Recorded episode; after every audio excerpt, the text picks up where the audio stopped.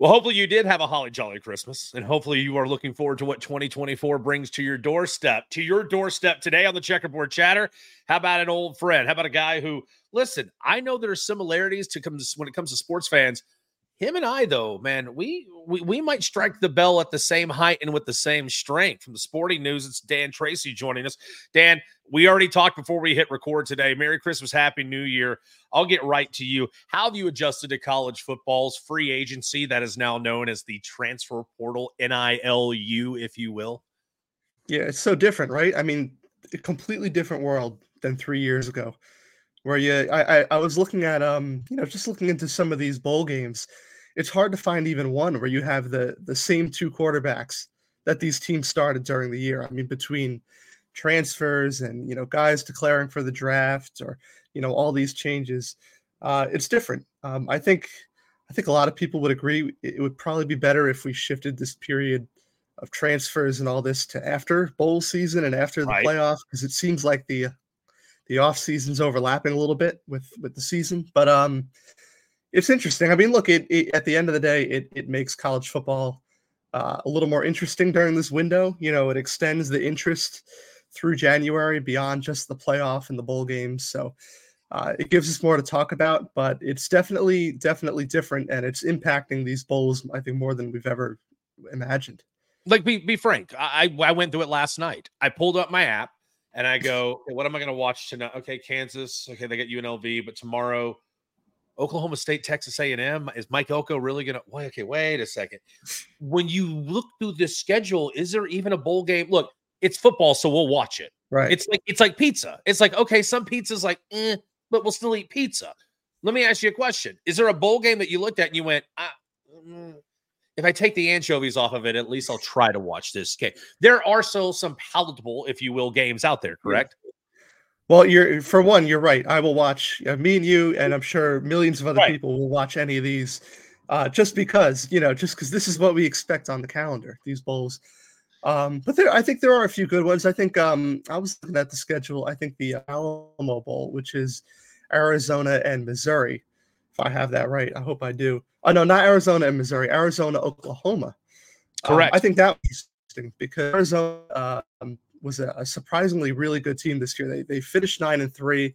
Most of their wins came late in the season. Um, not a lot of guys leaving because that that's a program on the rise. Um, Noah Fafita, who was their quarterback, he had a really strong finish to the year. He, I don't even think he started the year as their starter, and um, and he's he's going to be somebody to watch. They have another uh, another wide receiver, McMillan. I I don't even want to pronounce his first name because I know sure. I'm going to mess it up. But uh, he's going to be, a, I think, a top receiver in the twenty twenty-five draft. Uh, so that'll be interesting to watch because they're going up against uh, Jackson Arnold, who is the future at Oklahoma. He's going to be their quarterback next year. Uh, he's replacing Dylan Gabriel. And, you know, Oklahoma, they constantly churn out, even in the in the post-Lincoln Riley era, they constantly churn out these uh, impressive quarterbacks. So I think seeing him make his first start, Uh, kind of like if you remember when Tennessee's bowl last year when they were going up against Cade Klubnik, I think that was the the draw oh, for yeah. people, was seeing this new freshman quarterback um, who, you know, didn't turn out to be didn't turn out to be his breakthrough game, we'll say. But, you know, seeing a, a new quarterback get his feet wet, I think that's always interesting. I think the Cotton Bowl is interesting, too, because Ohio State uh, has lost so much from the team they had. And I think, you know, but there's still Ohio State. Uh, and then Missouri is kind of bringing back a, a lot of this impressive team, ten-win team that they had. Um, Luther Burden the third is their, is their number one receiver. I think he's going to be the top receiver in the twenty twenty-five draft. He's he's super fun to watch, had a great season, a huge part of why they, they jumped to ten wins this year. Uh, as far as I know, because he's not declaring for the draft, he is playing in that game. So I think it's it's going to be a lot of fun to see him on a stage like that. Let me ask you, where are you standing on Georgia, Florida State? Florida State's kind of, look, I don't want to call it a protest, but they are a shell. And I think that's putting it completely overdone. I mean, like, they're a shell. That, I mean, that, they're not even a shell. They're, they're, they're, with every day I see a promo, Dan, that says, tune into the Orange Bowl between Georgia and Florida State. I go, why would I want to watch a pinata get whacked when I can go on YouTube and see that? Your thoughts on, I don't really, I don't want to pull a three to four weeks old story back to the forefront, but most deserving or best teams conversation and your thoughts on how Florida State has handled the fact that they're not going to play for a national championship. Yeah, well, I mean, you know, I, I don't blame them for being upset. I mean, look, it, no matter the circumstances, no matter what I felt was uh, was true or not about who the best four teams are, if I was a team that went thirteen and oh, you know, I in a, in a power conference, I would say, look, I checked all the boxes, every single one, and I didn't get the first time it's ever happened. How do you not put right. a power five undefeated team into the playoff? Right, and it, it'll it'll never happen again because we're going to the twelve team playoff now, so it's a completely unique situation. Um, if I was Florida State, yes, I, I would be I would be upset, you know, no matter who I thought was truly one of the best four teams, because I, I would believe if you check off all the boxes, then you should be in. Um, look, you know, are they are they one of the best four talent wise without Jordan Travis? Probably not. But I, I don't think that they've ever I don't not sure the process has ever counted who the who the actual best four teams are. I think they've the way the committee has operated, even if it's not in you know, the rules or anything. I think I, I feel that they've operated in a way that's almost like the March, you know, that March Madness committee, the N C A A mm-hmm. basketball selection committee, where they do give it to the four most deserving instead of the four best at this moment, aside from maybe, you know, one or two times. So, yeah, I think they have a bone to pick.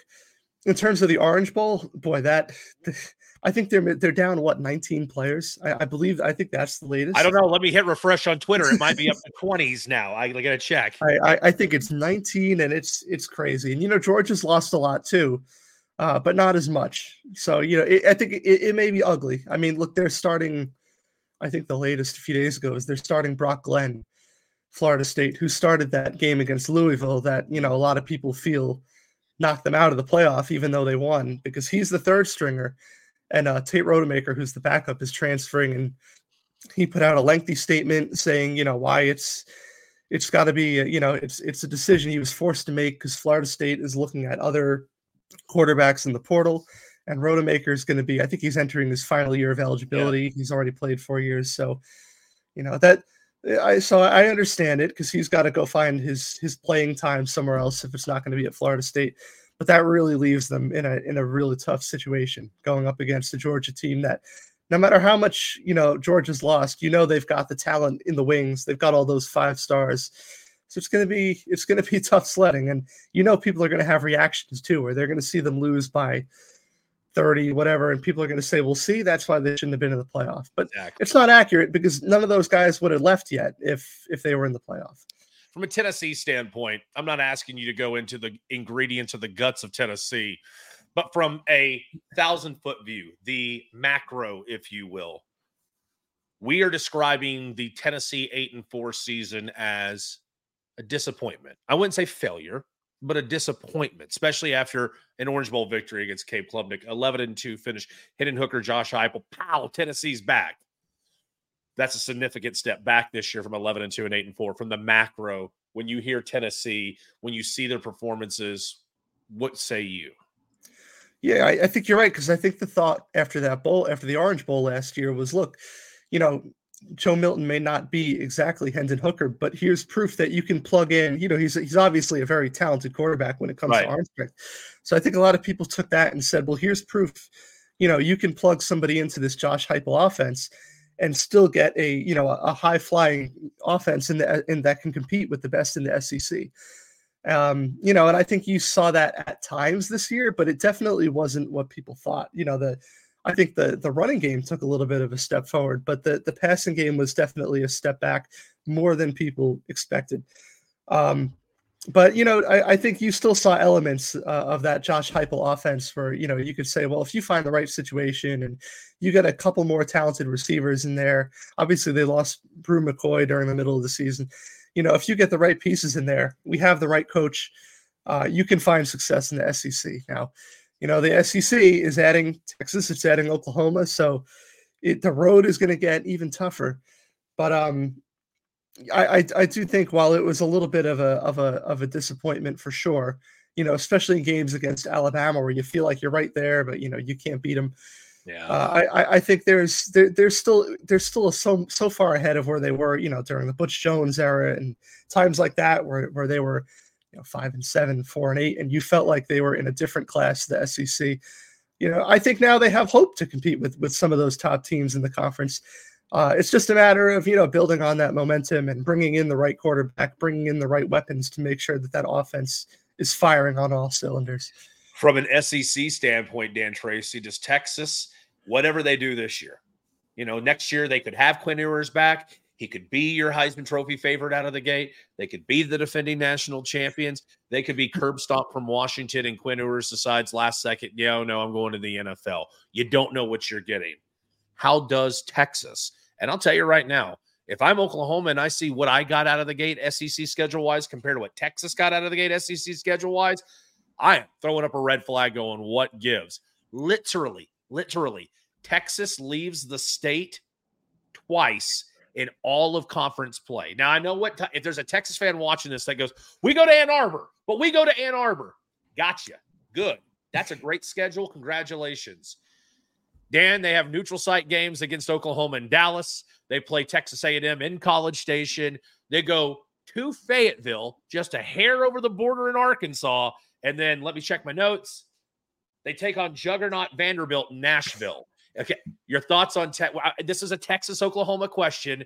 Anytime I get a chance to poke out whoever the real U T is and talk about the Alamo and Volunteers and everything that happened in the war, your thoughts on Texas and how they'll not only won fair against Washington, a chance to play for the Natty, but then now officially they get their S E C patch on their jersey. Yeah, I, I've been on Washington's bandwagon for a while. You know, I mean, that's, that, that's true. Not, I knew we had more in common than what that was is such up. a. You know, we talk about, you know, we talk about Josh Heupel's offense and how you, you know, it, you could, if you plug in the right guys, like it's going to fly. Kalen, what Kalen DeBoer has done at, at Washington is, is incredible. I mean, look, they went, they went four and eight. I know this is a Texas question, but I, I'm going to use no, this as an you. opportunity. They went four and eight two years ago. They, they fired uh, Jimmy Lake. There was a little bit of a scandal there, and he comes in and he brings Michael Penix, and they just, they've done nothing but win. I mean, how many games have they lost? You know, two or something like that along the way. They have, you know, between the two years, they have they have something something really special there, and people doubted them so much. You know, I mean, they were an underdog against Oregon twice, I believe, um, and they just kept winning. So I don't doubt that they can win against Texas, um, you know, in a, a neutral site game, uh, especially with with you know Penix's experience. I mean, he is in, he's in year six. They have two N F L caliber receivers. Romeo Dunze is one of the best in the country. Yeah. So I, I'm. I, I'm, I mean, I, you know, am I, am I picking them? I might, you know, but I, I definitely think they'll, they'll be a little more competitive than people think. I thought the same thing about T C U last year, because you see how that team fights, and Washington has a similar fight in them.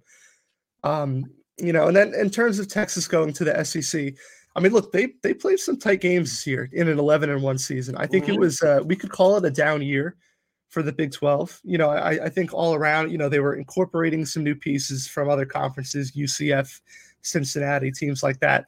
Baylor didn't have the right year. I think outside of, of Oklahoma, it was a little bit of a of a down year uh, for the Big twelve.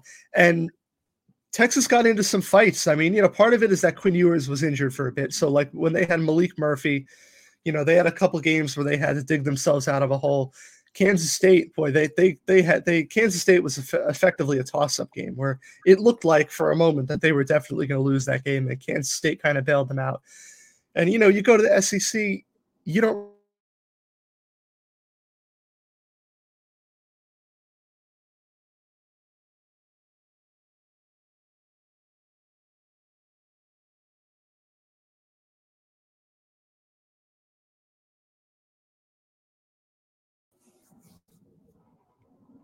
Go ahead, Dan. I can, I can, Dan, I can edit that out. As you were saying, right. You can go to the S E C if you're Texas. Yep. We, when, when it comes to the S E C schedule, you know, you don't get you don't get as many of those opportunities. Although maybe next year they do have a, a little bit of a of an, a weaker introduction to the S E C. But come twenty twenty-five and twenty twenty-six, you know, the, you're not you're you're going to have a, a, a schedule where if you have an off game or two, Uh, chances are it's not going to fall on the right date, that you're going to you're going to end up getting a, a tougher opponent than you got in the Big twelve. And, you know, the same goes for Oklahoma.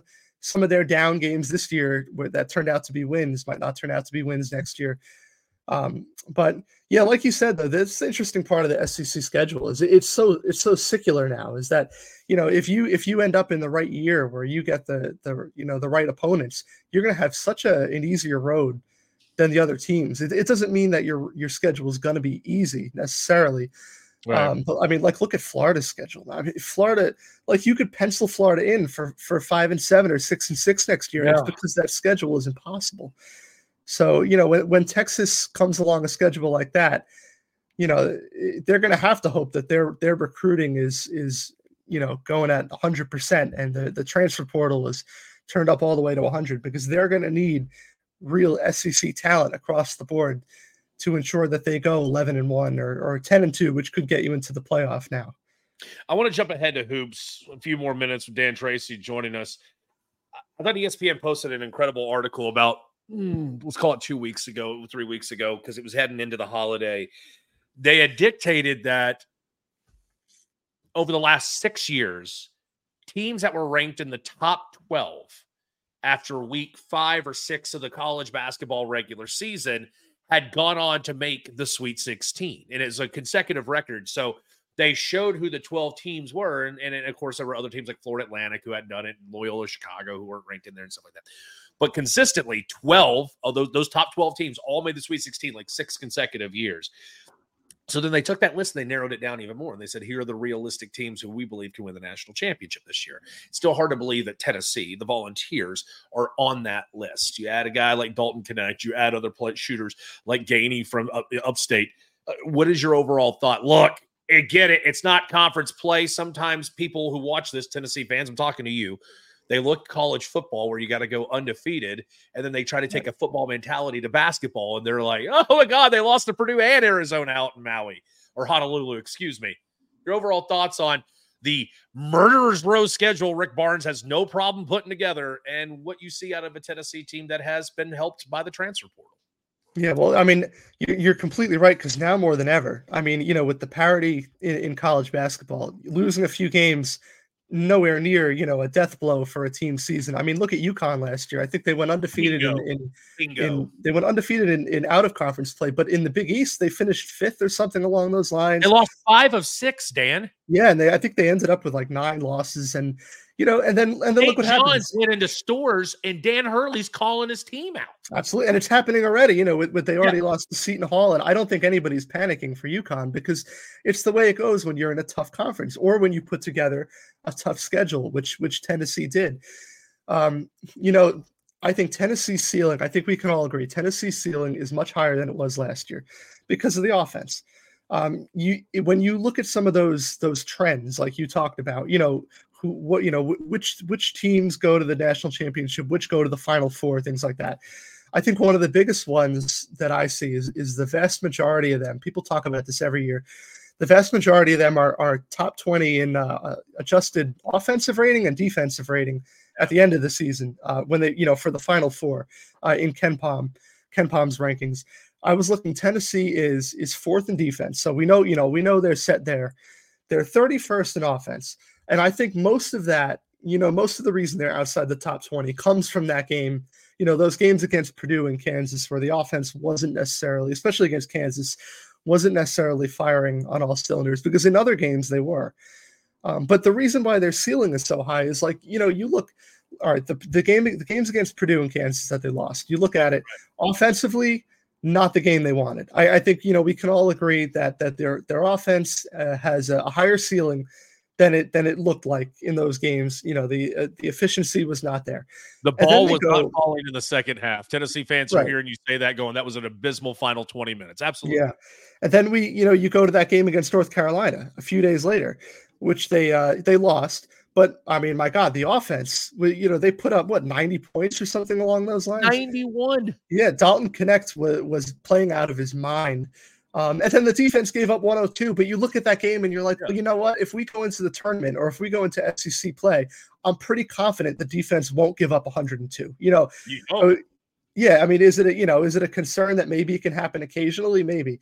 But that defense is so good. You know, Rick Barnes always has strong defense. All the metrics look good for the defense. Every other game, you know, against powerhouses like Kansas and Purdue, the defense looked good. I think you can take that game and say, look, we're probably not going to give up one hundred two the vast majority of the time, no matter who we play. Uh, so I think, you know, that was an, an encouraging game where you say, look, this offense has much more potential than last year. I mean, we sat here and talked about it last year, and we talked about their physicality, their defense, um, you know, how they, you know, they had a, a little bit of a favorable uh, schedule or favorable result in their, in their group, you know, in the tournament, because those top seeds had been knocked out. Obviously they ended up losing by a hair to F A U, but this year there's so much more than just the physicality and the defense. They do have that. First of all, they have that number one option in Dalton Knecht. I think Absolutely. getting a, a reliable number two option is, is going to be a challenge in S E C play. Like Josiah Jordan James, you know, you look at some of his games, he, he can drop twenty on you. He had a, you know, twenty-three point game, I think it was, against N C State. Um, but then against Purdue and Kansas, he was kind of a, he kind of disappeared offensively. So you need somebody to become that legitimate number two option next to Dalton Knecht. But the ceiling offensively is much higher than it was last year. And when you can balance out those two, the offense and the defense, those are the teams. I know it doesn't sound like rocket science that the best teams move on, you know, to the Elite Eight, the Final Four, things like that.